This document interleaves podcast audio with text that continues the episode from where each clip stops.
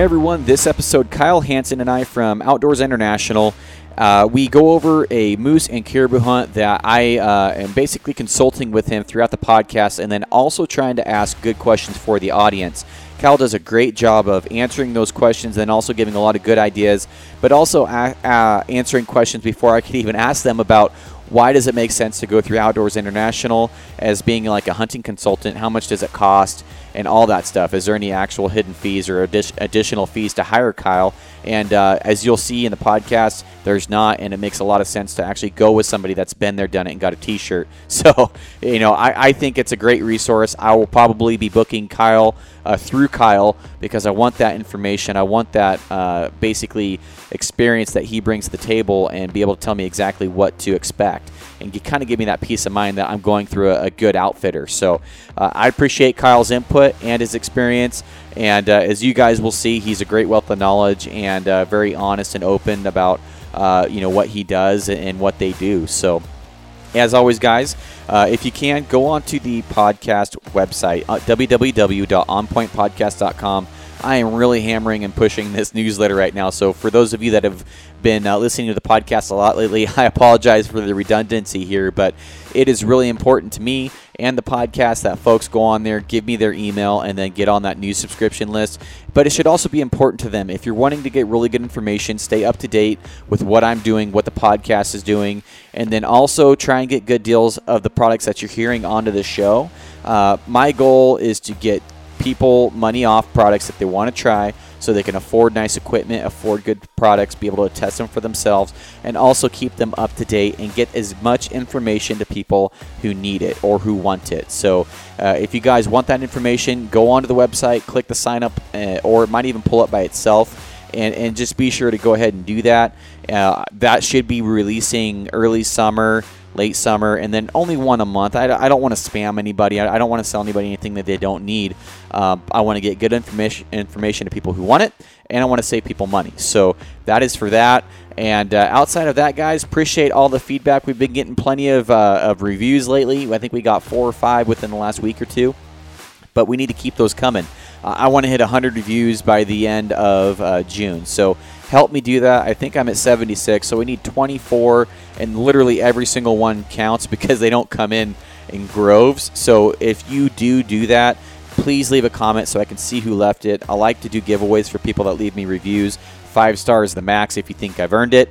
And uh, outside of that, guys, I appreciate everybody listening to the podcast. We've had an amazing week, and the the downloads are really starting to go on on the rise. And uh, I appreciate everybody sharing the podcast with their friends, talking about it, and also supporting it through Patreon and stuff like that. Um, you know, truly, truly on the rise, and uh, really appreciate all the good feedback and support. So, without any further ado, guys, this is Kyle Hansen with uh, Outdoors International consulting me on a moose caribou hunt that I am getting ready to book, and uh, hope you enjoy. I'll see you at the end. All right, so let's go ahead and get a, a uh, quick intro here, Kyle, and uh, just basically tell everybody who you are and why you're on the podcast. All right. Um, well, my name is Kyle Hansen.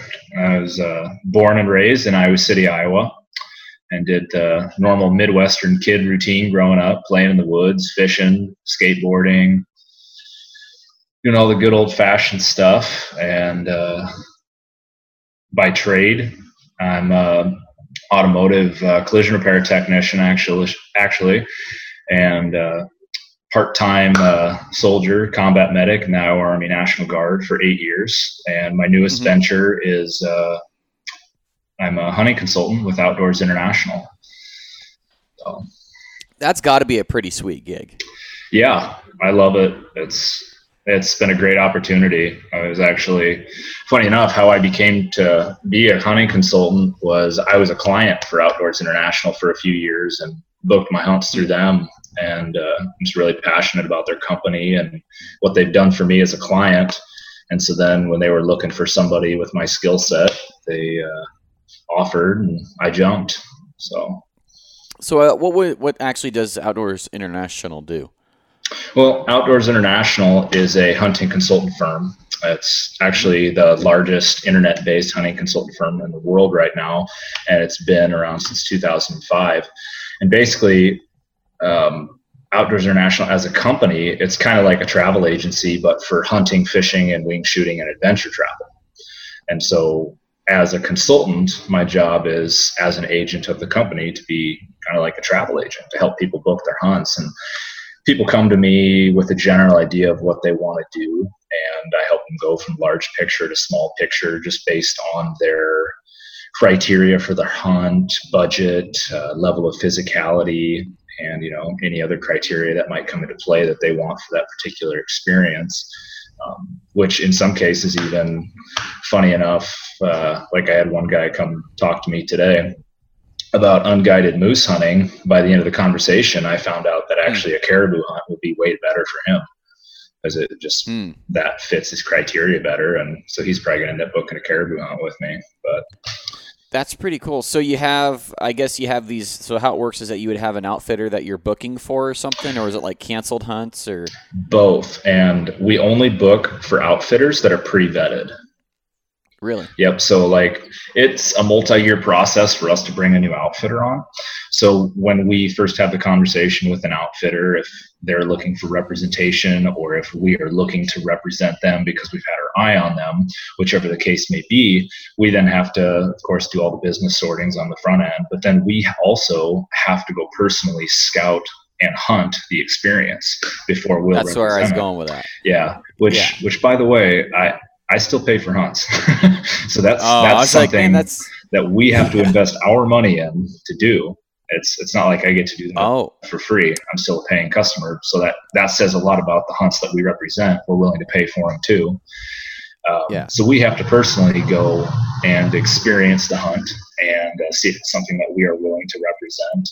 Um, which you know, there's a lot of things that go into it. First and foremost, the outfitter has to be reputable um, good people to work with, honest, uh, accurately represented as far as uh, just how they represent their hunt to us. And then also the hunting has to be good. You know, it has to be desirable to go there. Be a right. experience. And so if it's both of those things, then typically we'll move forward and uh, start sending clients through. And then after a year or so after that, if we still have positive reports, then we'll bring it to market and put it on our website. And uh, it doesn't always go well. Like uh, Corey and Corey, my boss, Corey Launer, him and some other guys, they went on a Mexican mule deer hunt. I think it was last year, the year before. They all had really high hopes for that hunt. They had half a dozen guys on that trip, and uh, we're not representing that outfitter because really, yeah, it just wasn't uh, wasn't really uh, an outfitter that we wanted to be a part of. They they had a great hunt. The trophy quality was incredible. They saw multiple 200 plus inch mule deer on that hunt, but there was uh, a few issues where they took some unnecessary uh, safety risks with the trucks that they were using, and somebody almost got hit by a cactus falling over or something like that. Yeah, you have to go check the podcast out sometime. It's pretty wild. And then yeah. also, uh, in the interest of taking better trophy photos, that outfitter wasn't having clients uh, tag the animals properly, and so at one point they got pulled over by a Mexican police officer, and uh, it didn't go over very well. And uh, thankfully for the situation, it went well, and they got kind of a warning out of the deal. But that could have been a situation where they got a hefty fine may have had to bribe their way out of it or go spend a little bit of time in the Mexican jail, worst case scenario. So, I mean, that's just not that's something crazy. that we obviously want to put a client through. so yeah, and uh, or anybody through for that matter. So that's why we go test them out first. We are our own guinea pigs, and uh, just go from there. That's interesting. So I guess that's a common misconception because I was thinking like, man, this dude gets to work out in the woods and go on hunts, and I figured they were sending you on these things, but you're having to pay for all these hunts. Correct, um, which means that you know I'm still I'm still a pretty average guy. I'm not rich by any means. Uh, my uh, my fun money is still my hunting money, and obviously it behooves me to invest my money in going on more trips and experiencing more things, so I can more accurately represent all of these experiences to clients. Like, say, for example, right now, um, I've been on two unguided Alaskan moose hunts, and I just got done booking my group of four hunters for our unguided caribou hunt, which we've already had multiple uh, consultants on that hunt and had great reviews and have a really long working history with that outfitter. Uh, but I want to go experience that one for myself because I have a lot of people asking about it. I want to go see it, meet the people face to face, and uh, and plus I want to go caribou hunting someday myself too. So um, yeah. it's a win-win, and I get to better represent it that way. And then uh, same deal with a lot of other hunts that I've got on my bucket list that I'm going to start saving and working towards to go on. But uh, now that I'm a consultant, obviously when I pick a hunt, uh, there's a little bit of business that goes into that too, where it's like I, I kind of have to pick and choose my hunts uh, that are destination style hunts, kind of based on what my key areas of focus are with my consulting career. Okay. Okay. Well, I'm glad that you've you've done the the you've done the moose and the caribou now, or you haven't done caribou. I have not done caribou yet. I've done moose twice, however. Okay. Unguided. so that's times. that's pretty sweet. You guys found success or had a good time on both trips? Yeah, um, successful on both trips. Uh, the first one was like a three ring circus, but we got it done still. And I'm sure as you've heard stories about Alaska, Alaska can throw a lot of different things your way. Right. But uh, you just kind of have to learn to ride the roller coaster and have a positive attitude about it. And then the, the second hunt, honestly, our second moose hunt went so good. I can't even use that as an example when I talk to clients. You know, I because I just it was just such a dream come true. Just trophy quality, um, how everything came together, and it was just one of those dream trips where you know if you go enough times you'll have that trip but i can't i can't i almost can't uh, try to sell our hunts based on that experience because it just went so right. well I, I don't ever want to like oversell a client on uh, expectations for one of our hunts. I just try to give them the average and usually give them the worst and best case scenario. So I do tell them about the best case scenario, which was my hunt last year. But hmm. but uh, that's pretty sick. Yeah, we just try to accurately represent it to the best of our ability. So I, I want to get into that then, because uh, yeah. me and my dad, and, and, and maybe if uh, my brother or something, in the next couple years, I would like to go on a caribou hunt, preferably one where you can kill two if they still have those tags, because I know they've kind of reduced some of the uh, opportunities for caribou hunters where you can where you can kill two caribou in some zones or something like that. But um, you know, my my perfect hunt and uh, would be kind of like I kill the first one with the rifle and just get it out of the way, and then I can struggle with my with my bow. And if I don't get one, I don't get one. There's no pressure. Um, I just feel like I would have more fun that way. You know, just kind of getting the getting the pressure out of the way. Mm-hmm. Um, is there anything like that out there right now? Um, nothing that I have as far as the two caribou part of it, because I mean, it's obviously no secret that the caribou herds are trending down right now. However, they are steady right. in population. And for that reason, a lot of the hunts are limited down to one caribou. And I actually mm-hmm. don't know if there are areas left that, as a non resident, we can harvest two caribou. Um, I know that residents can harvest a lot more. However, uh, right. as non-residents, I believe it's down to one in most of the areas as far as the northern slope and uh, those areas like 26, 23 up in that northern area.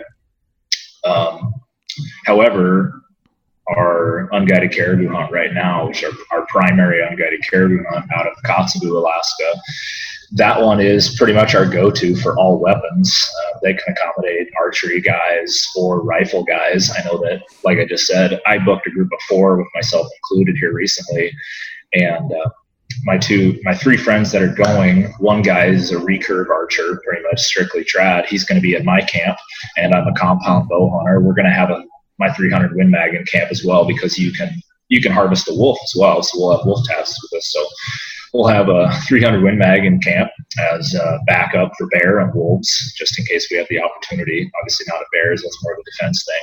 Or uh, you know, maybe worst case scenario, my buddy wants to throw the stick down and pick up 300 Win Mag. And then uh, my other two friends are actually a husband and wife team who are both long range rifle shooters. So pretty much polar opposite camps. Um, a lot of diversity there. And uh, on that note, how I how I typically do it when I write a contract for uh, one of our outfitters and clients, uh, I include in that contract what their uh, goal is, including the weapon. And so I included in my friend's contract that he's a traditional archer. So that way, when they look at uh, making that game time decision, when the pilots mm-hmm. do, they will know this is an archery camp, this is a rifle camp And uh, you know, those are the things that can come into play when a pilot picks uh, a spot that he puts somebody both with like the moose and caribou stuff because they know their spots pretty well. And, you know, not saying that any one camp is more archery conducive than the other, but if they know of, okay, I'm going to put somebody on this landing strip today and this guy over here tomorrow, one's archery, one's rifle, okay, you know, maybe this one has a little bit more cover. So I'll try to get the archery guys set up on that one versus one that's a little bit more open. So they'll try. What is the uh, success rate for a guy that wants to go out there and get it done with, with a compound bow? Like what is the, what and, and what's the kind of quality are we talking about? Um, right now, uh, historically, for the unguided caribou, it's been running 60 plus percent, sometimes as high as 80 percent for archery. Um, mm-hmm. That's based on a combination of good years and bad years. Um, so there's good opportunity, I feel, provided that a client shows up in good physical shape, proficient with their weapon. Um, I know that you know every single hunt is different. I know that there's no such thing as a perfect hunt. Um, I have a couple friends that are clients of Outdoors International that did that caribou hunt last year, and they both killed some absolute bombers. Um, hmm. But I also know that uh, you know uh, Steve Speck and Lenny Nelson, the yeah. caribou hunt they went on fall of 2017 is the caribou hunt that I'm talking about, and okay. they're both bow hunters. They wanted to get it done with a bow. However, just with the circumstances that they were presented, the majority of the migration was coming through a couple miles outside of their camp.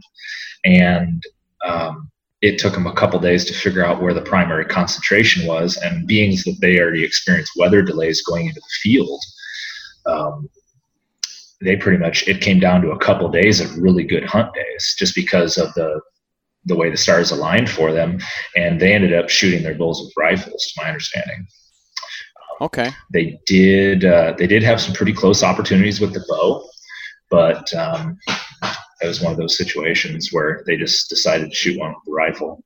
So. Well, I I feel like, and so if I choose to go caribou hunting with the bow, it's not like that's only what you can bring. It's kind of like you said, you brought a 300 Win. Mm-hmm. Um, so if like we're just not getting it done with a bow and it's just like we're not seeing caribou or something's not happening or maybe we got fogged and rained out and then we have like one day left and it's just been a horrible weather trip or something like mm-hmm. that. Which happens. It's Alaska. yeah, yeah, yeah. It's it's in the realm of possibility, and that's one thing that kind of like makes me I, I don't know kind of nervous. I guess it's like almost like you're rolling the dice every like from what I hear with the weather like you could get completely screwed and, and not do anything the whole trip. Mm-hmm. But um, so, but you can bring a gun. Say you're going to shoot one with a bow, not working out, and then shoot one with a gun without having to have any extra permits or anything like that. You cut out a little bit there. What was that last? Oh, part? sorry. Yeah, so I was just curious if you had, uh, if you say you're going to shoot one with a bow, mm-hmm. You're not stuck with that. You can turn around and then, if it's not working out, shoot one with a gun. Oh, absolutely. And um, you know, I, I'm more of the opinion that I think I wouldn't want to try to sell a client based on that, however, because I really think that it would be best to go into the hunt um, without putting too much pressure on yourself to get it done regardless because there's so many different aspects about Alaska to enjoy besides a successful harvest um, you know what I mean? Like imagine if you were if you were on a hunt and you had like four or five really tough days on like a seven day hunt, and then it's getting down to the end, and you're like, you know, screw this bow, I'm just gonna go shoot something with a rifle. It's like, well, that's a lot of unnecessary anticipation and anxiety that you're just bringing on yourself and detracting from the overall experience. So I think just you know, as a bow hunter, most bow hunters are realistic to the standpoint of um, they know that they are decreasing their odds because their effective range is less and they have to be a more proficient hunter. So I think that if you want to get one done, get it done with a bow, then uh, go get it done with a bow. You know, maybe, but don't okay. um, don't have the expectations of being like, you know, I want to go there and shoot a 400 inch bull. You know, don't don't, okay. don't put that on yourself. You know, if that's your goal of, of shooting, you know, just an absolute grand Boone and Crockett trophy quality bull, yeah, it can happen. Um, but I think that shooting something of that high trophy caliber is the minority anywhere you go and whatever you're doing in any species. And oftentimes it takes multiple trips to get that done. So just you know i think that kind of comes down to identifying with uh, what your expectations are and what you'd like to get out of the hunt and and just see if that is uh, realistic. Like on my my first unguided moose hunt i went up there with my dad and i just wanted to go up there and have a safe memorable trip with my dad hopefully hopefully get some bulls. Um, mm-hmm. You know, if we got one between the two of us, I would have I would have called that a success, or at least had opportunity. You know, and if if we botched it, then you know what, we just need to get better. But we both went up there, we shot good bulls, we had a great time. And I told myself, I'm going to keep coming back until I get an absolute giant bull, and then I'm going to move on to something else. And I, it just so happens that I got it done on the second time up. But really? on my second, yeah, dude, he was a toad. Hmm. um, yeah, you have to check him out. I'll send you some pictures or something. Yeah. But um, but yeah, that uh, I told myself going into that second moose hunt that I'm okay without coming home with a bull because I know that what I was looking for was really rare, and I was going to hold out to the bitter end and potentially go home empty-handed, just a bigger bust type of mentality, which is hmm. fine but I accepted that before I ever left the airport, you know? So it's like just going in with realistic expectations, you know, knowing that if you have a really high trophy quality in mind, that you're also kind of handicapping yourself a little bit because there's less of those animals, so therefore less opportunity. However, I think that um, there's good opportunity for bow hunters and rifle hunters on either of those trips um, on on decent animals, regardless, usually. Yeah, I guess I the quality of the animal is important, but shooting an absolute record breaker or, uh, uh, a giant isn't in my. I just want a good bull, mm-hmm. you know, like a good representation yep. of, you know, like uh, if I was had to put on it, like if I wanted to, like a 250 pound black bear, mm-hmm. you know, not huge, but that's a respectable black bear. Mm-hmm. Really, eh, you know, most places you go, that's you know, in my opinion, that's a great bear. And so, uh, what's the what's the I guess from a guy that doesn't really know scoring on, on a caribou versus a, uh, would you be able to put that in like mule deer or or elk scoring? So like what you said, a 400 inch bull. That sounds giant. Yeah, that's that's an, an elk hunter. giant, and uh, yeah, what would be the equivalent of a 250 pound bear for a caribou, or a 300 inch bull for a caribou? Mm. For a rosy. Oh, I'd say probably high 200 inch caribou range, okay. maybe low 300, just kind of depending. Um, I'm, I'm not overly familiar with the caribou scoring system myself personally. Um, I'm actually okay. I'm actually not a real big score guy. I'm more of like a that's big. I like. I'm gonna go grab it kind of guy. That's, you know, that's like, how I am. Like yeah. I, uh, funny enough, I still haven't measured my moose. Um, I know that it's almost 70 inches wide, and I can still barely, oh I can still barely lift the rack and skull. Um, that's sick. Actually, funny. That's cool. Funny enough, I'm uh, because my moose is so big, there's a, a European mount company that makes uh, brackets for the wall that I'm doing a project with right now, and they want they want to build a bracket strong enough to hold my moose. So I had to have a custom bracket made for my moose because it actually uh, it folded a Skull Hooker. Oh wow! yeah, is uh he's he's just huge. So so funny enough, cool. the other day I actually had it off the wall and was trying to hang it in my garage doing a demo on this bracket, and uh, I broke a sweat walking through my hallway with this bull on my shoulder, just the just the head and skull. That would be so cool. Yeah. I mean, I, I would be my goal when if I got a moose tag would be sixty plus, which I know isn't a monster, but that's a pretty damn good bull. Oh, that's that's a monster. That's that's a is that a monster? That is a big bull, absolutely. You know, like yeah. when guys talk like like seventy inch bulls, it's like that is that that's the pinnacle, and yeah. sixty inches like the magical mark that some people spend years doing. 70 inch is like just out of this world big. Like there, there's just not very many of them. Um, whereas I think 60 inch is an absolute giant. Like that's what guided hunts strive for is that 60 plus inch mark or yeah, high 50 inch mark with great character. Um, yeah, yeah. I mean, so. that's kind of probably where I got that from is just watching, you know, a bunch of moose hunts because moose hunts, moose hunting with a bow calling him in, getting that five to ten yard shot that you see on the internet all the time, is like probably going to be one of my highlights of my life. I guarantee I'm going to do it sometime. I don't know when, um, but that's going to be. I, I, don't know how you could beat that. Even a big bugling bull elk. I, oh man, I don't know how you'd beat that.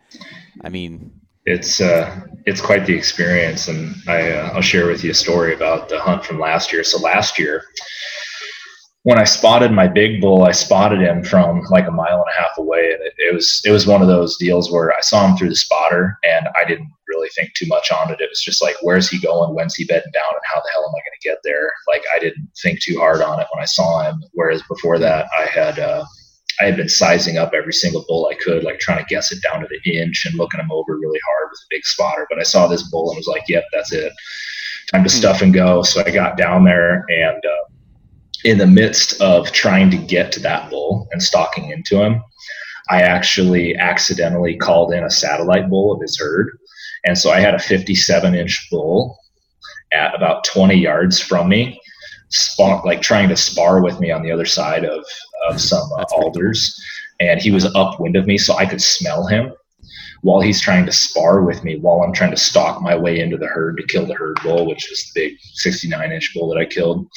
And um, so where I'm going with that is just having an animal of that size, that close, you'll never appreciate it until you're there. Like you, you've heard the sounds that moose make, you know, that deep grunt, that oh, oh, that raspiness to it.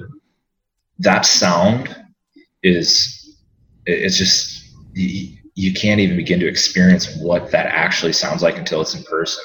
Because you gotta you gotta imagine these things. Their chest cavity is over 36 inches tall, and just the depth and the rasp to these animals when they're that close, and how you can hear them breathing, and just the, mm-hmm. that hollow echoing oh, sound that they make as they're that close. It's uh, it's quite the sound, quite the experience to be that close with them. Hmm. And then also yeah, when they're that... looking down on you. Yeah. that's uh that's on my that's on my list, man. Did you kill it with a gun or a, a bow? 300 Win Mag. Yep. I didn't right even on. I didn't I didn't even take my bow on that one. yeah, because it's funny enough. Me and a bow, I'm an absolute archery fanatic now. Mm-hmm. But when I started planning that hunt, I had just started bow hunting because I've, I've shot a bow off and on throughout my life, but I didn't actually start bow hunting until a few years ago. And when I first started hmm. planning that moose hunt, um, I had just picked up the bow and it wasn't even a thought in my mind if I wanted to do it archery or gun. It was just, I want to go do it and I want to target the largest animal possible and put everything in my favor. And so, up until a few months before that hunt, I hadn't even really given it a thought as to whether I was going to take a rifle or archery or whatever. It was just whatever legal weapon so I want to get into, uh, you know, so you're hunting. Where? What part of Alaska are you hunting? And then what? Um, what would you bring for gear wise to have a good trip and cover your bases? Well, um, are you saying for the for the moose hunt? For both the moose and the okay. Caribou. So both of the hunts are in western Alaska. The moose hunt is out of southwestern Alaska. Um, it's in the Yukon Delta area. Uh, that'd be south of the Yukon River, and it's in the I can't remember. It's like Yukon Delta National Refuge. If you look at it on a map somewhere in there, it's a big public area that's fly-in mm-hmm. access, mm-hmm. and um, then the Caribou area is in out of like northwestern Alaska, kind of on the southwest end of the Brooks Range out of Kotzebue.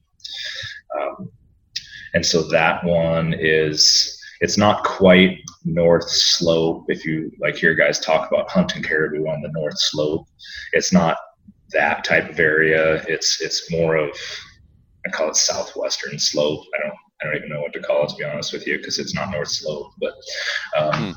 similar area terrain wise. You can see the Brooks Range from it. Um, kind of mountainous area, lots of rolling hills, tundra. Um, I guess, uh, running creeks and rivers, uh, a few lakes up in that area. Uh, the Moose area, however, is pretty much all lakes and um, really, really soft ground, a lot of wet camps, uh, tundra, muskeg, swampy type stuff. Um, that's mm. that's why there's such a high moose density in those type of areas because uh, predators don't typically like those type of areas that moose do, and they uh, the moose they're called swamp donkeys for a reason you know they have like six foot long legs and they can walk through that stuff whereas nothing else can so that's why they thrive in those areas and there's such a high concentration Um, but um, as far as gear, actually, both of our unguided uh, moose and caribou drop camp outfitters, they both offer an outfitted camp and a do-it-yourself mm-hmm. option. So you can actually rent their camp and have them supply your food as part of that option. Um, but I would be interested in that option personally.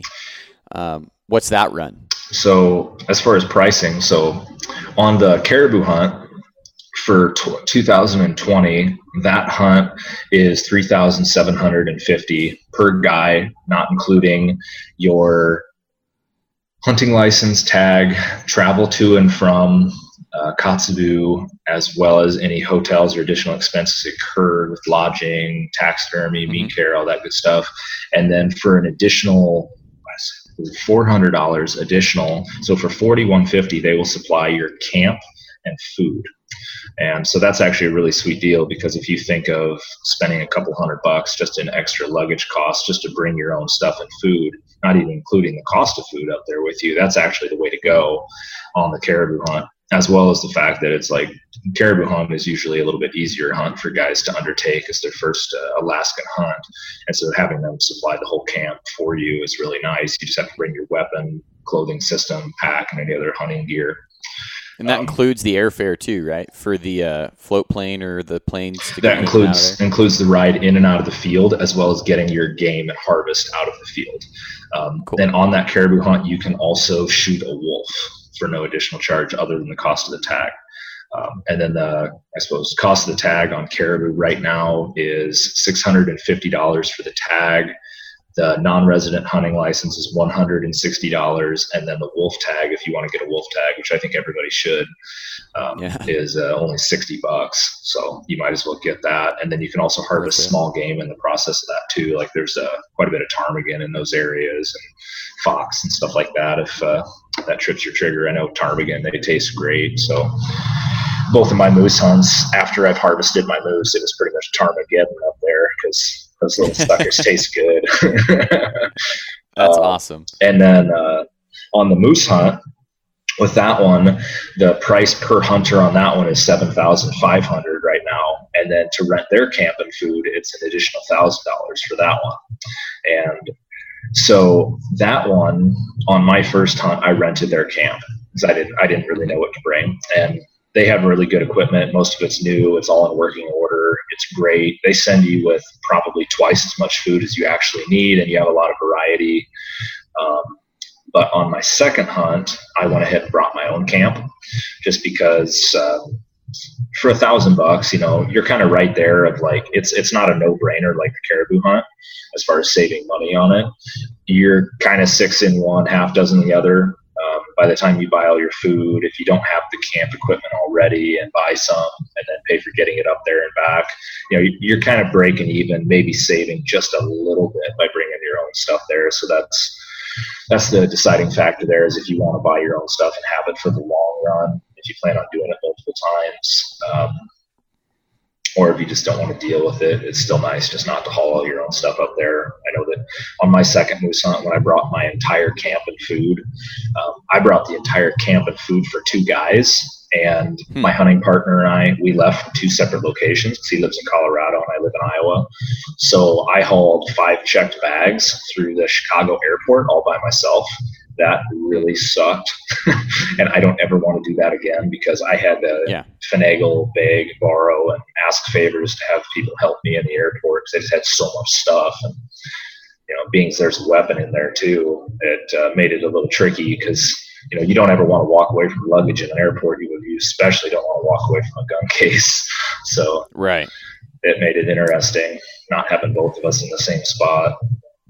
So, what makes the uh, the moose hunt food quite a bit more expensive than the caribou camp food. Because uh, I'm the type of guy that just I want to make it as simple as I can on myself. I'd probably use as much as I could of their stuff, um, just to simplify my gear list, and then also not pack a bunch of shit through the airport. Mm-hmm. Yeah, sure. You know, I think that it doesn't come down to cost of food necessarily. I think that it comes down to the outfitter on that hunt charges more because I think they go through more equipment. Like I think a lot of their stuff, it's it's decent quality. Like say a stoves, like Coleman stove. You have camping or uh, mm-hmm. uh, folding camp chairs, uh, Coleman lantern, pots and pans. You know, it's like stuff that you'd have in a regular kitchen or or like a campsite type type of deal. However, they go through it a lot more often because it's such a wet area. I think that honestly, they're just throwing it away.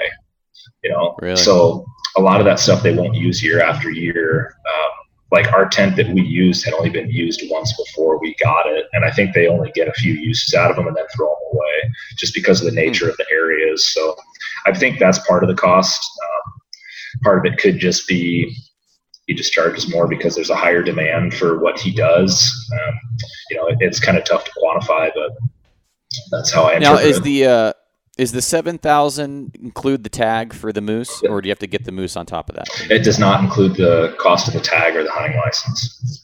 And that okay. one, that one is a little bit more expensive hunt. And actually, just in full disclosure, a few years ago when I went on that hunt in 2016, that hunt was five thousand five hundred dollars. However, oh, due wow. to uh, just increased cost of doing business and cost of living in Alaska, as well as flat out just increased demand, they've increased the prices on that. So, wow. yeah, at one point we were booked almost three years out on that hunt when it was selling really? when it was selling for five thousand five hundred. So uh, out the door, what would you be looking for out the door safely back home with your meat and and your everything for each hunt, would you say, on average? Oh, including uh, tag, license, airfare, getting your meat and trophy back home. Which getting your meat and trophy back home from Alaska is actually pretty pretty sweet because Alaska Airlines lets you take it with you as checked luggage. Even my really? uh, yeah, even my 69 inch Alaskan bull, I took that as checked luggage, which that hmm. that was pretty cool. That cost me 75 bucks to get him home. Can't beat that. Then had my tax taxidermist do the euro mount. Uh, but so starting with the moose hunt, so 7,500 base.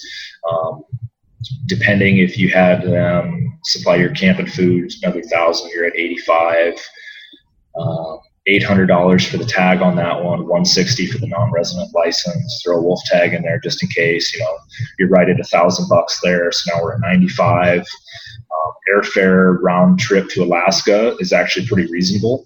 Both times that I've traveled to Alaska, uh, coming from Chicago to go into Bethel, Alaska, which is southwestern Alaska, going from Chicago to Anchorage, Anchorage to Bethel. Both times have been about $650 prior to any luggage fees. Um, so then factor in some additional luggage fees and some airport food on the way there and back. Um, you're sitting on about a thousand bucks there, so you're about ten five. Maybe throw in a little bit extra for some buffer there, and you're sitting on about eleven thousand bucks per man if you did the okay. full the full uh, outfitted unguided option on that one for everything. So door to door, you know, figure right around eleven thousand, maybe more, just depending on what you do. On that moose hunt, it's also an option to get a bear tag too. Um, mm-hmm. That personally, I bought a bear tag both times on that hunt, and I saw bears on my second hunt but I don't recommend people get a bear tag just because it's usually just a donation to the Alaskan game. Um, however, some people do get bear tags and they kill their moose early and go sit on the carcass and then shoot a black bear while waiting out the trip. So that's up to you. It's 450 bucks. Both times it's been a donation to the Alaskan Game and Fish. Uh, I've only met a few people on those hunts that actually do shoot black bears. Some people see them. Uh, very rarely do, do people see wolves on that hunt though. but I did. I have met a couple guys that have shot wolves on that as well. Hmm. So yeah, door to door, about eleven thousand bucks, um, maybe a little more if you incur a lot of hotel costs getting weathered in or have to change your flight. It is kind of expensive to have to change your flight if you end up getting weathered into the field while you're up there. Like last year, we got weathered in the field two extra days. So we spent 14 nights in the field last year and missed our flight by about an hour getting out of the mm. field. And that cost us between 450 to $500 to reschedule our flights on the way home. Um, so that was an additional cost there, which is why I say have a little bit of buffer in there. Mm-hmm. So then looking at the caribou hunt, say if, if you were to go in 2020, uh, for 4150 fully outfitted unguided camp you'd have 650, another 800 bucks, 850, yeah, around 850 bucks for your tags, license, and all that good stuff. So just call it like a thousand bucks to keep numbers easy. You're sitting on low five thousand dollars, another thousand bucks roughly for travel round trips, around six. Um, so you could do that one for around six, door to door. Okay. Are those prices pretty par for the course, competitive with most of the other prices, or, or are those a little bit more expensive, or what? What's the average? Would you say?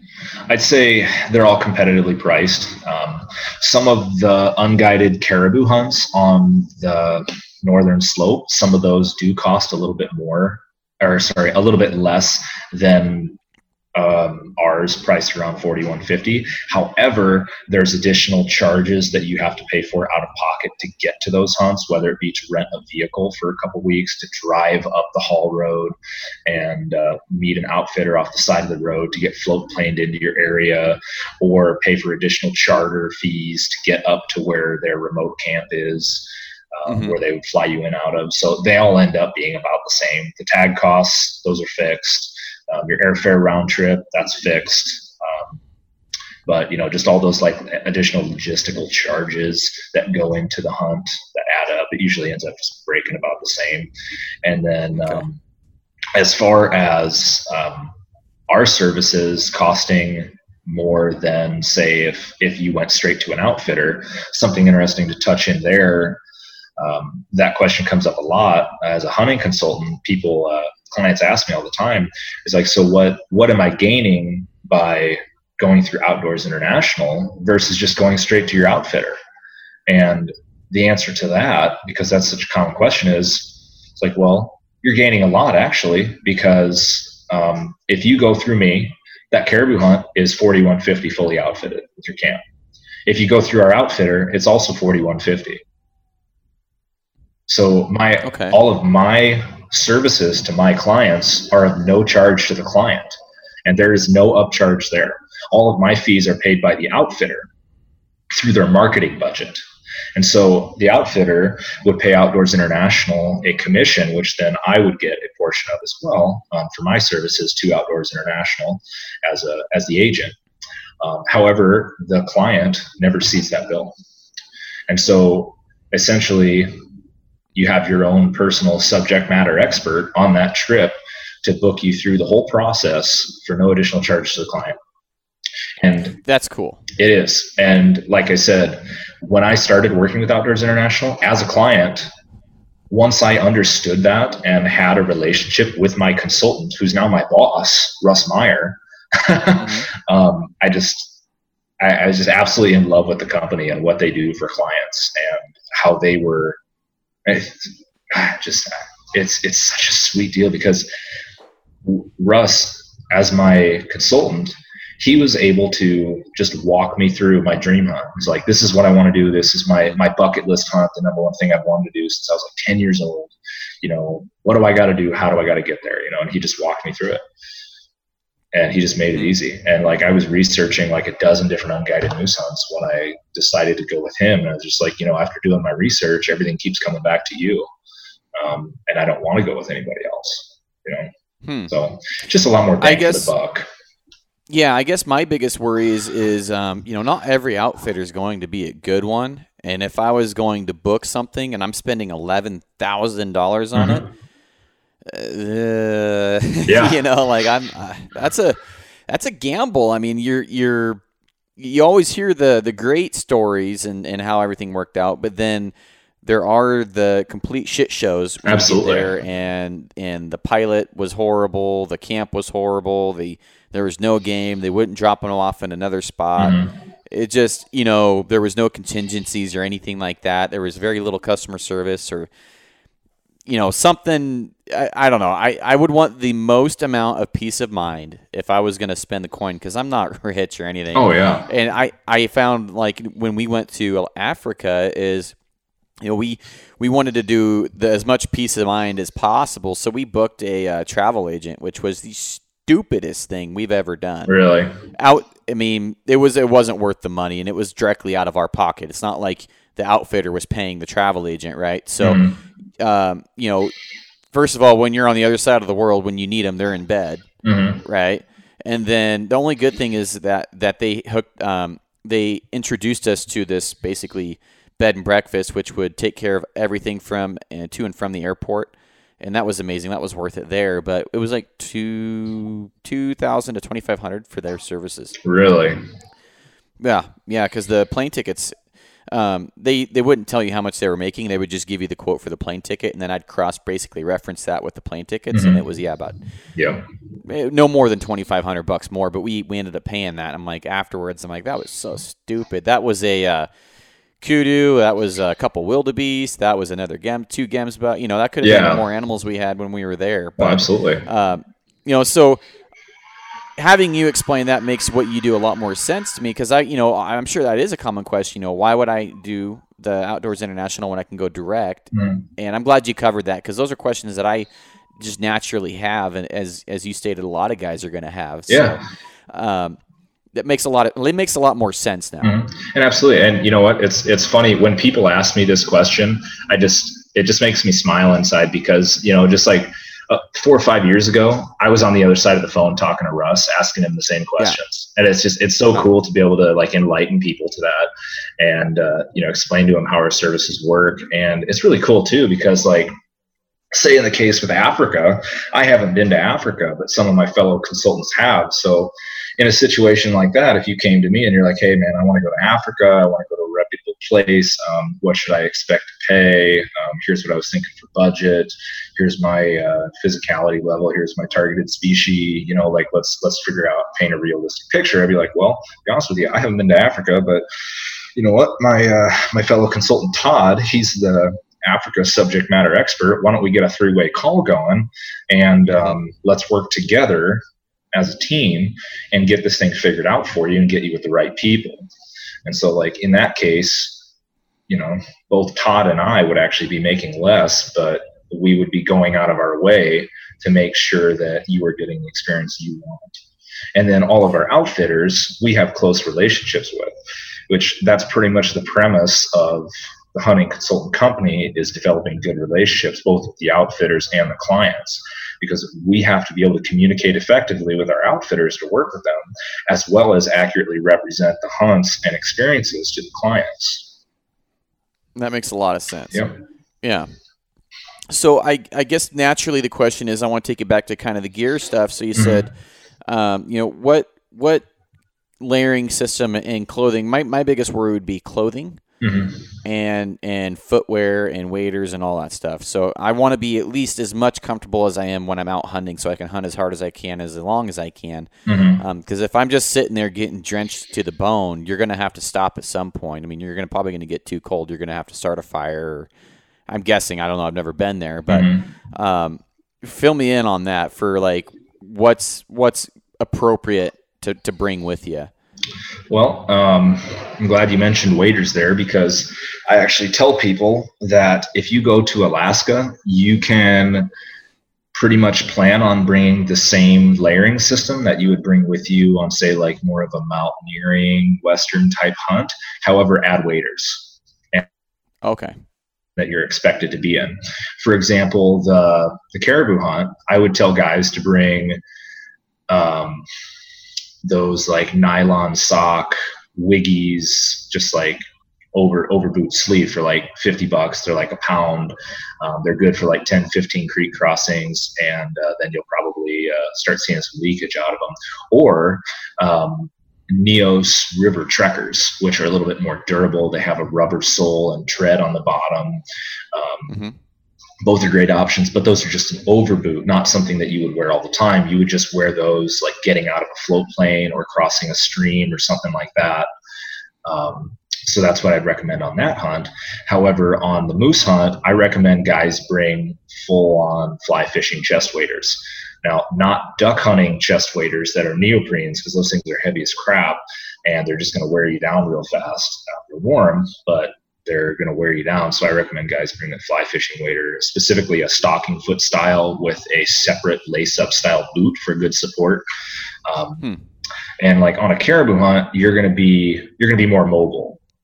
You're you're going to be on tundra. There's not going to be quite as much swampy stuff. It's going to be rolling hills. You're going to have a little bit of elevation change to glass. Um, so keep that in mind. Um, you're going to want to bring a good layering system, regardless. You know, base layer, top and bottom, mid layer top, insulation layer top. Um, I think guys should bring puffy pants. They're just a good insurance, hmm. especially if you're spending a lot of time glassing. Uh, heavy duty rain gear, top and bottom, and then all the accessories to go with it.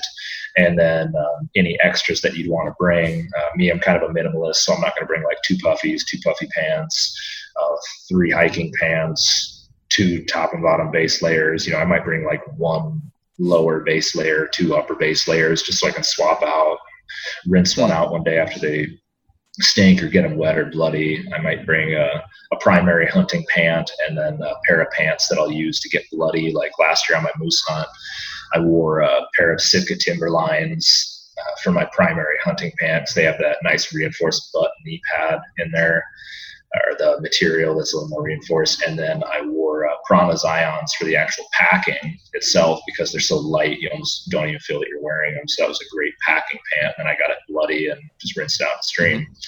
Uh, but then as far as the moose stuff, obviously that can be, like I said, a lot more of a soft ground, wet area.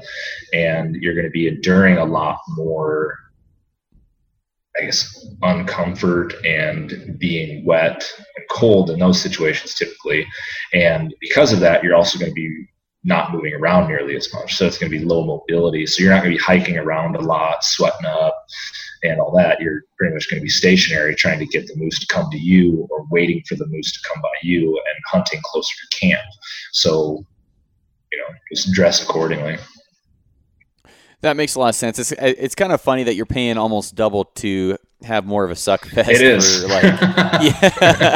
it's like, man, you could here, you could have a great, you know, hike your butt off and have fun. It's more open and and or and that's six grand. Or for eleven, you can hunt yeah. the swampy ass area and just yeah. struggle and you know. But I, you know, my thing is no struggle the story. It's it's it's just you're having that more of an experience, I guess. I don't know. Like, yeah, the, the, the moose man has always been close to my heart. Seeing it on, you know, just growing up, just seeing the videos, and you have like the Rack Man videos where he's got the paddles and he's like mm-hmm. getting in on those moose. It's just, it's just been a dream of mine to be able to do that someday, and, yeah. and with a bow, and and like you said, until you have, I can speak from this, you know, until you have a big bull elk screaming at you, you're never going to know what that's like. And mm-hmm. kind of with the moose, yeah, you know, just hearing the oh, you know, I, I I couldn't even imagine like the bass that goes with that, yeah. and just hearing like hearing, I don't know, I just I want that. So yeah, absolutely. Um, it, it just seems so cool. Like I'm so pumped to be able to do that. So what's what's the But you said you were booked out like three years ahead of time when the prices were lower. So if a guy's planning a trip, how far ahead of time does he need to be willing to plan? Two years on the moose, um, typically a year, year and a half on the caribou. For example, right now, if somebody called me and said, Hey, Kyle, I want to start planning my unguided moose hunt. Um, my funds are ready. I'm ready to look at dates, sign a contract, and put my 25% deposit down. Um, I have a partner. I, I know what to expect when can we do this? Like, okay, well, my soonest availability is 2021 on that hunt right now. Um, that's what you should expect. Occasionally, we will have clients. I will throw caveat in there. We will have clients that are currently booked. Um, want to push their dates back, which opens up sooner availability. However, those available spots are only offered to booked clients already that are willing to go sooner. For example, um, in that case, when I booked my first moose hunt, I actually booked it in 2015 for 2018, however, went in 2016. Um, wow. Because not many people are willing to bump dates after they've already booked. But I told Russ, I was like, hey, man, um, if I'm financially able to go sooner, I want to. So I'm going to I'm going to do everything I can to save up now. Um, and so about January 10th, 2016, Russ gave me a call and was like, Hey, uh, I got you on my list of guys that are looking to uh, move up hunt years. Um, I know that you were talking, you only wanted to bump one hunt year, but what are the chances you bump two? I was like, well, I'll be honest with you. I was so excited about this hunt. I've already got the money saved up. I, I worked like 50, mm-hmm. 60 hour weeks for like three months straight until I had the next deposit ready. And I'm sure that I can make it happen financially by then. So let's do it, you know, right there on the spot. I booked up two That's years. Cool. So, so that, that is an opportunity and we're always willing to be flexible with clients and try to help them out and uh, treat every booking like a case by case scenario. Um, so that's that on the moose hunt. On the caribou, I do have openings as early as 2020 right now. Um, and then as far as uh, dates and availability, the caribou hunts, those run from the middle of August till the end of September. However, on the moose hunt, those run the majority of the month of September. Um, however, guys only go into the field, I say into, between, I believe it's September 8th and September 19th. Um, and they are staged like every day or every other day. The outfitter plans on putting two or three camps in the field, as well as pulling two or three out and running two different pilots around the clock, pretty much. Um, so you kind of like picture how that works, just kind of like leapfrog style um, mm-hmm. throughout the month of putting people in, taking people out, and then kind of meeting there in the middle until everyone's out of the field. So, what would be the best times of the year if you're wanting to get a uh, a good caribou or get one of those close call-in experiences with a moose? Um, with a moose, honestly, because the date range is all within three weeks, I would say whenever your schedule permits, go because one week it could be warm, the next week it could be cold. You could start out with your hunt cold and end warm, when in theory it should cool off a little bit more and the action should heat up, you know, just as it gets later in September theoretically. But on both of my moose hunts, they actually started cold and ended warm. And uh, which is out of the norm. So it's hard to predict year to year which week is going to be better. Um, those hunts are 12 day hunts. Um, say, for example, uh, last year in 2018, my hunt was September 12th through 8 or no 12th through 24th, so 12 day hunt with uh, two non-hunt days because you can't hunt the same day you fly in state of Alaska. So you fly in on the 12th, then hunt till the morning of the 24th and get pulled out. Um, so the date range, you just have so much more time in a moose hunt and a lot narrower window as far as when it could or could be hot. So I guess what I'm trying to say is just book when you can. They're all going to be about the same. I don't really see a correlation between increase or decreased success from the second week in September to the third week in September. It's just okay. It's it's about the same on that one. However, for caribou, typically um, guys are having a little bit more opportunity in the September timeframe, it seems like, on the caribou hunt than August. Um, we are getting consistent reports of that. However, we haven't seen decreased success by guys going in August.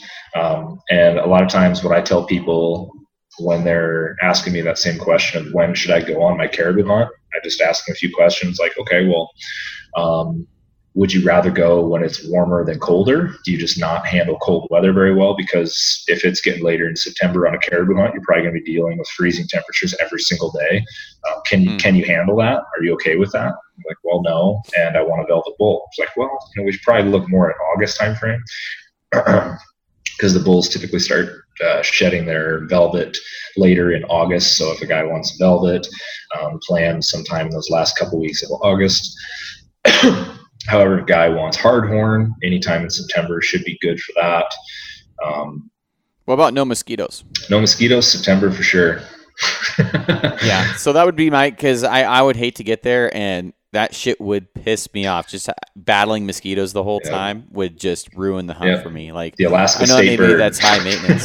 yeah, yeah. Well, well, I've just seen these hunts, just watching hunts, and it's just like they're filming them, and and you can just tell the dude like it's he's just hating. He's like, oh man, you know, like hardly any time do they have a mosquito net, and mm-hmm. I don't even know if that would work over there. But it's just like a black cloud. It's like, dude, that does not look fun. Yeah, the caribou don't like it either.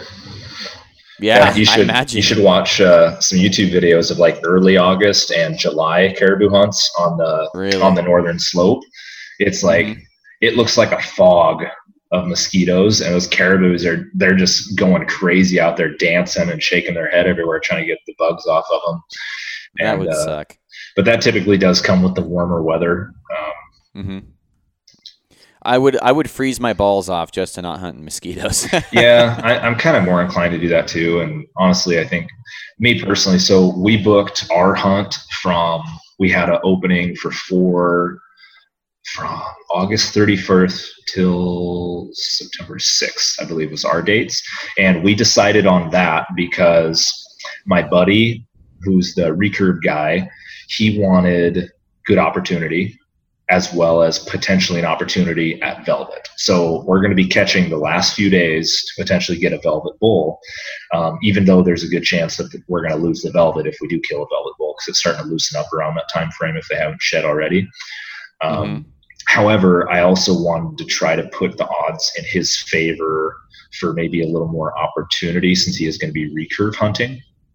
Mm-hmm. Um, and then also my friends that are going they're rifle hunters, so they, they didn't really care, and they actually had uh, more of a preference towards hardhorn, anyways. So we're going to get a little bit of both on that hunt. I predict. Um, I could be wrong um, because it is different every single year. Um, oh, yeah. The outfitter informed me that the bulls can some years start shedding as early as mid-August. So some years sometimes people might not get a single velvet bull at all. Um, but then other years they might hold it a little bit longer. It just depends. Like last year they had a little bit of a warm front um, towards the end of August when it should have started cooling off historically, but they did have a warm front there. So it's different from year to year. Um, I know that uh, my boss, Russ Meyer, he's been caribou hunting a few times and he has never hunted September and he has gotten it done on almost every single caribou hunt with his bow just because he's such an elk fanatic. He refuses to miss a day of uh, September. Um, however, he did miss a few days of his September elk season last year to go moose hunting. So, and he was successful with his bow through our same outfitter. That would be a big factor. Actually, I didn't even think about it being in September, but mm-hmm. um, we we have really good um, success getting into bulls here early in the season. I just like I killed my bull last year, uh, second, third day of season. Killed my buck second day of season, and then it seems like every year we go over east, like Labor Day, we're mm-hmm. getting into bulls like screaming their head off. You'd think it was just the middle of September. I mean, every year, and maybe we just found a, a drainage where they're early over there. I don't know, but um, you couldn't tell the elk that it's not time to go. I mean, when it when they are just rutting up over there, and it, opening day they were screaming. Uh, was it two years ago? We had a buddy that we, uh, my buddy's dad went over there, and they were just screaming opening day, and this is late August. So, you know, I mean, happens I guess I guess I could make. Yeah, I could make it. I could make September work, I guess. But uh, so, how long um, of a time period uh, are are these hunts? Uh, the moose versus the caribou. So, like I said, the moose hunt is like, going to be uh, 12 day with two fly days, and then yep, okay. so two fly days. So you can't you can't hunt the same day you fly in Alaska. Right. Um, you can, I want to say, you can start hunting at 3 a.m. the day after you fly in um, but that could be area specific, so always check your current year's regulations on that because um, Alaska has a lot of different regulations for different units. So always check that. I don't have the regs right in front of me, otherwise I tell you, but I'm pretty sure that's what it is. And then on the caribou hunt, the standard hunt for those is seven days with two fly days. Um, occasionally, we do have people ask for additional days on that one, and that is by request with the outfitter. Uh, we've had guys go as long as 10, 12 days on that one by request. Um, that's just personal preference. The only caution that I warn people of there is because uh, those can be warmer hunts in August. So if somebody does like a 10 or 12 day caribou hunt in August and they shoot bulls in that first week, well, guess what? You're sitting on two bull caribous in uh, potentially grizzly country in 50 degree weather. So you have a headache to deal with there in trying to keep your meat mm. cooled off during that time frame, as well as increasing your possibility of attracting bears. Right. right. So Have you had any run-ins with grizzlies over there? Any problems with them? Yeah. Yep. Occasion, occasionally, camps do do have uh, problems with grizzlies coming in and trying to steal meat. I talked to one of our clients who he went on the moose hunt last year, and he did the caribou hunt the year before, and they had grizzlies claim, I want to say one of their bulls while they were packing it out. Um, and that's just a situation that there's not really a whole lot you can do other than just take all the precautions that you can. Um, Can't shoot them. No, not unless they threaten you. Um, oh. And that, that's all case by case too. And you really don't want to put yourself in that situation because no. Cause then they have to fly out the Alaskan uh, state troopers and inspect it and open an investigation and all that. So grizzly bears are real. Grizzly bears are, are in Alaska, and you just got to be yeah. smart. Um, and actually, on that note, um, I think over on the Hunt Backcountry podcast, they just had uh, Billy Malls on, who he's been an Alaskan guide up there for about 20 years. He talked about uh, grizzly bear precautions, and I refer people to go over there and listen to that if they get a chance. Uh, he yeah, got a lot of really, really good advice with grizzly bears that uh, most people don't really think of just how to handle them, how to read their behavior, um, certain precautions you can take as far as meat care, protecting it from bears. Yeah, yeah, and they've also had other. Um, I think they had one where oh, you know what what's a good caliber for sidearm, and they actually I think it was like a 10 millimeter was like one of the best ones they yeah. uh, yeah. chosen. Yeah. Um, yeah, I'll have to check definitely check that episode out too because grizzly bears is like always like a concern um, when I look at like hunting like maybe a Wyoming or something like mm-hmm. that. Maybe I'm just a pussy because I haven't been around them or anything, but it's like man, like I can't. First of all, I can't really. The, I guess the ones in the lower 48 are worse than the ones up in Alaska because you can't really hunt them. But mm-hmm you can't. You said you, you just said you couldn't shoot a grizzly there either. So maybe they're just aggressive. I don't know. Well, you uh, if you're with a guide and you have a tag, you can sure shoot them up there. So they do have a lot more fear of man. Um, oh, okay. But uh, there's nothing saying that you shouldn't protect yourself, um, but you should definitely try to not put yourself in the situation where you have to. So it's one of those right. where just be smart about it. Um, obviously don't don't try to challenge a grizzly for your meat because he's probably going to win that fight. Um, and just be smart you know like like last year when i killed my my moose we had some grizzly issues as well with grizzlies claiming meat and stuff. And mm-hmm. uh, i was terrified every time i'd go to the meat cache where we killed the bull. And uh, when i would start getting close i would just start making some noise and I would kind of approach from a certain angle where I had the high ground. I was always armed and ready, and uh, you know, just always looking over my shoulder. Um, you know, at a certain point, you all are vulnerable, especially if you've got a giant quarter on your back and you're hiking through brush and you probably couldn't fight your way out of a paper bag if your life depended on it in some of those situations. Yeah. um, yeah. Just because you're tangled up in alders with, you know, giant pack on. But uh, you just have to make the smartest decisions that you can. Yeah. Well, hey, man, um, is, is there anything closing that um, a guy needs to know, or is there anything, uh, any contact information for somebody wanting to get a hold of you? Yeah, sure. Um, if anybody wants to talk about booking one of these hunts or look at looking at seeing if maybe one of these hunts is right for you, they can give me a call. Uh, my cell phone number is 319 936 6917, or you can shoot me over an email at my business email. It's uh, K Hanson, K H A N S O N, at outdoors international.com. Um, mm-hmm. You should also go over to our website, Outdoors International, and uh, check out some of the info that we got on those hunts. Um, our web pages are really nice for those hunts. A lot of times they have links over to podcasts that have been done on those hunts, specifically um, hunt reports, which plays into our rating system of how we rate our hunts. Um, and then uh, if you contact me, I can send you the brochures with pricing and stuff like that. And uh, in some cases, even we have uh, references listed right on those brochures too, if you want to interview guys and grill them personally. So we've got tons of resources for clients. We're always happy to help, and we want to get to know you and build a relationship with you and figure out what your bucket list is and help you uh, fill your dreams and see them come to fruition like they've done for me. So. That's awesome, man. And I will definitely be picking your brain more here because, like I said, me, and my dad, and my brother, we're all just. Seems like every year it's like, is this the year we're gonna book, or you know, like where are you at? Like where are you at? so yeah. I think me and my dad are, me and my dad are like, just that close, just to pulling the trigger. But with uh, you know, Kim and I are getting married next month. Oh, good for you, man.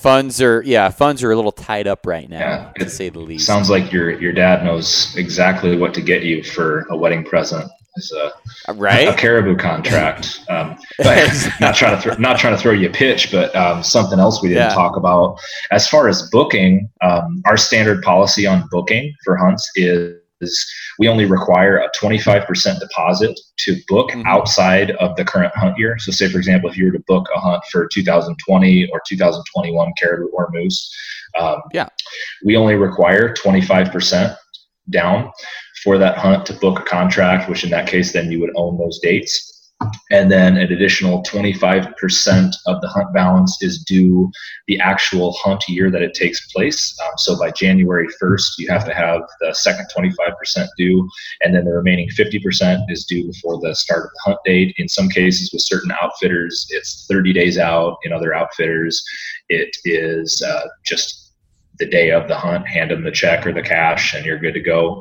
Um, if you did book a hunt inside of the current hunt year, the deposit amount to own the contract and dates is 50% to book and then 50% when you show up to do the hunt. So that's our that's our booking policy in case you are wondering that too. Is the yeah, is there any way to for a guy to save money like if he pays up is there any way to get discounts like if I pay in full all in one go or if you did the switch to your date and move it up?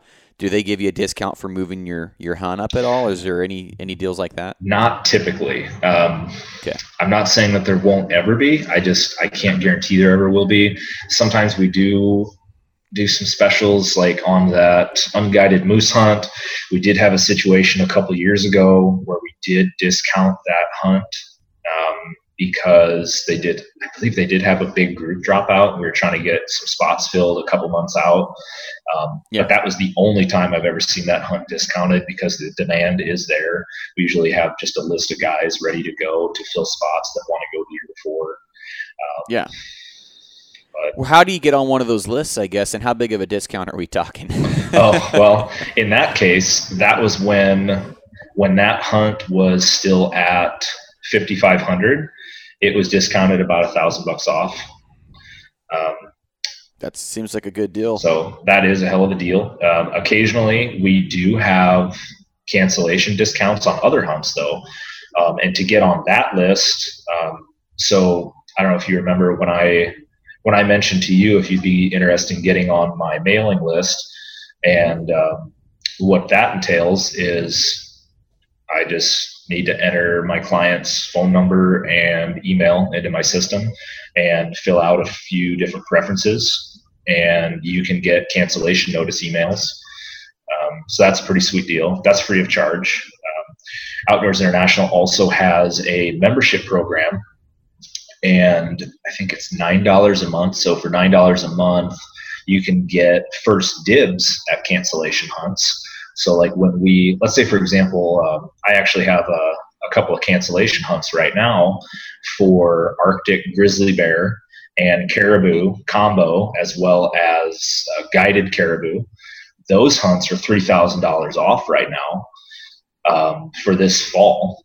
And so, how we advertise those, we first send out a newsletter to our members only, see if anybody snatches it up there, and then we send it out to our client list who are non-members. Um, and then from there we have advertise it on the website. But typically it, it gets sold out pretty quick. You know, it's kind of like with cancellation hunts, a lot of times if I don't know or if none of us know a client that is already looking for that hunt, then we start advertising it. But it's kind of like almost like the real estate. How like sometimes houses are sold before they even reach the market, but they still list them as a right. formality.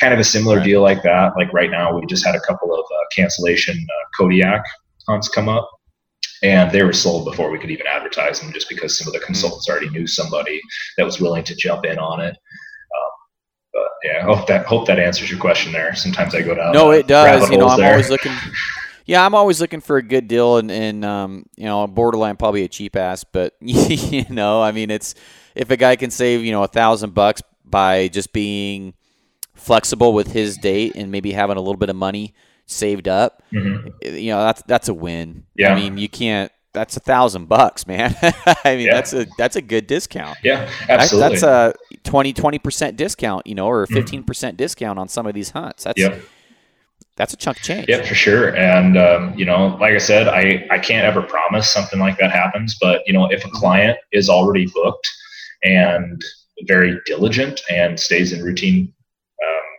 communication with me, and they let me know like, hey, I I want to be that guy. I want to be that guy. You know, let me know if you have something come up. Um, I'd love to be that guy. You know, I will be ready to go. You know, so give me a call. You know, just uh, that's uh, that all goes back to building relationships with my clients and uh, knowing their preferences and uh, taking care of them to the best of my ability. Like a lot of my a lot of my clients actually are, are friends of mine now, and uh, I've always got them in the back of my mind when I've got stuff come up. So. Yeah, well, I plan on uh, I plan on keeping in touch with you, man, and then definitely when we get closer to booking our our hunt. Um, you know, we were wanting to spend about four thousand, but it sounds like we're going to be closer to that 6 mm-hmm. for caribou. Yeah, and um, you know that's cost. You know, it's just getting more expensive nowadays, and and you know if that's what the cost of a good, reliable caribou hunt that I know somebody that's been there. Mm-hmm. That piece, you know, that peace of mind factor, I'm willing to pay for. Yeah, um, absolutely, and that's what you are paying for. I mean, it, I'll be 100 percent honest and transparent with you. There are cheaper ways to hunt moose and caribou. Um, however, logistically they can be an absolute nightmare. Um, so there are cheaper transporters for moose out there. There really are. However, they're not going to be pre-scouted areas um, in as high of a moose density area. Like my moose hunt that we offer, that is in one of the most moose dense units in the state of Alaska, and you can fact check that too. It's GMU Unit 18. Um, that unit has more moose per square mile than any other unit in the state of Alaska. Hmm. It's and, and in some of those areas, arguably some of the best genetics for moose in the world.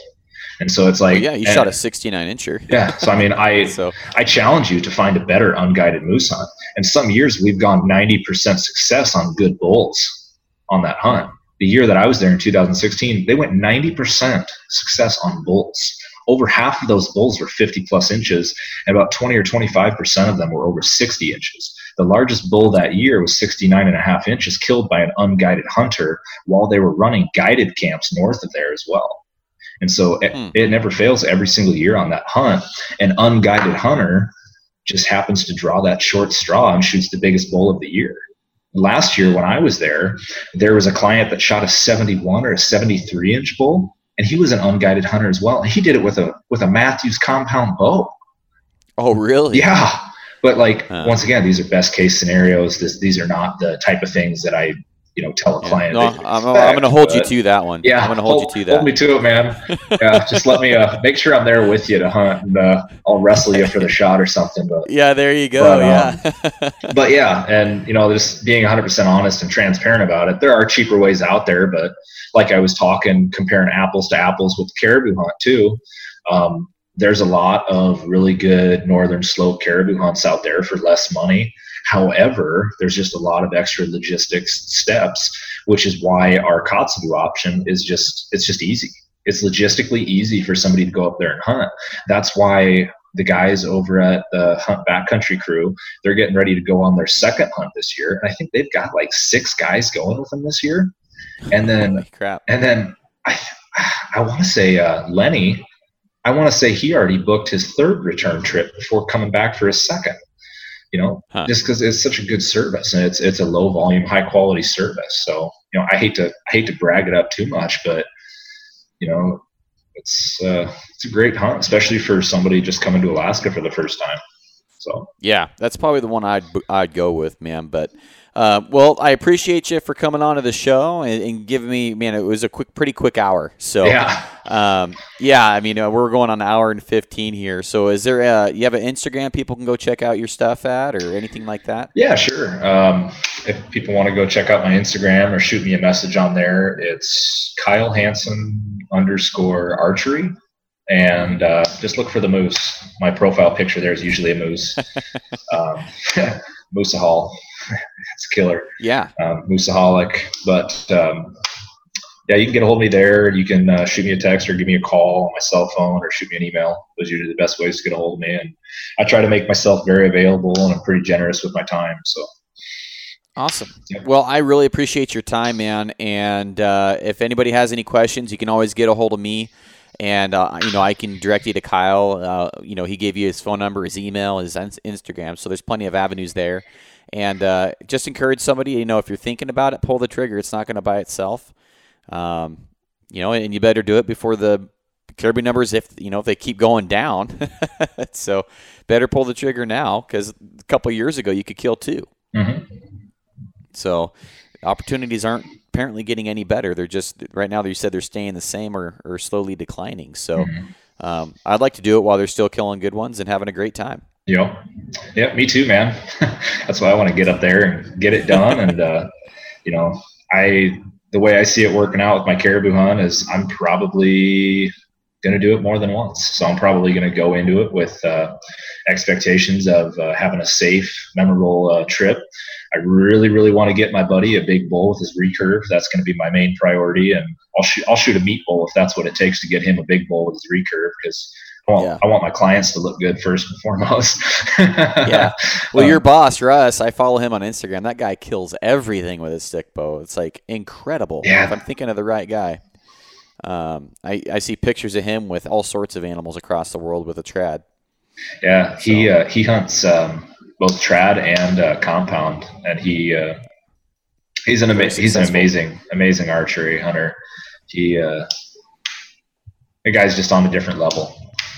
Yeah, and I, it's funny yeah. enough. I've shot 3D with him before, and you can just tell he's he's just on a different level. He's just so in tune and focused when he has a bow in his hand. It's like hmm. it's almost disturbing, like how obsessed he is about it. yeah, I'll have to have him on the show sometime, man. I'd love to pick his brain. Yeah, I'll uh, I'll mention it sometime and uh, see if he so, wants to awesome. come on. All right, Kyle. Well, I appreciate you for coming on, man, and we'll definitely try and get you back on if you have some more hunts you want to talk about. Um, you know, I'm always for trying to get people good ideas of opportunities and making you know making sure that they know what what to expect and how much it is because a lot of these opportunities aren't as much as what you'd think. Oh, so, oh no, no, and there's uh, uh, got all kinds of stuff all over the world. We have uh, outfitters we work with on pretty much every continent, um, and just about any hunt that you'd want to do, we should have something that fits your criteria. All right, man. Well, hey, you have a good night, and uh, I'm sure we'll keep in touch. Yeah, for sure. All right. Thanks, Kyle. All right. Thank you. Well, that is that episode of the podcast. I really hope you guys enjoyed it. I know I got a lot of good information out of it, and uh, we'll definitely be going through Kyle when I book uh, my trip for me and my dad or, or my family or just me and myself.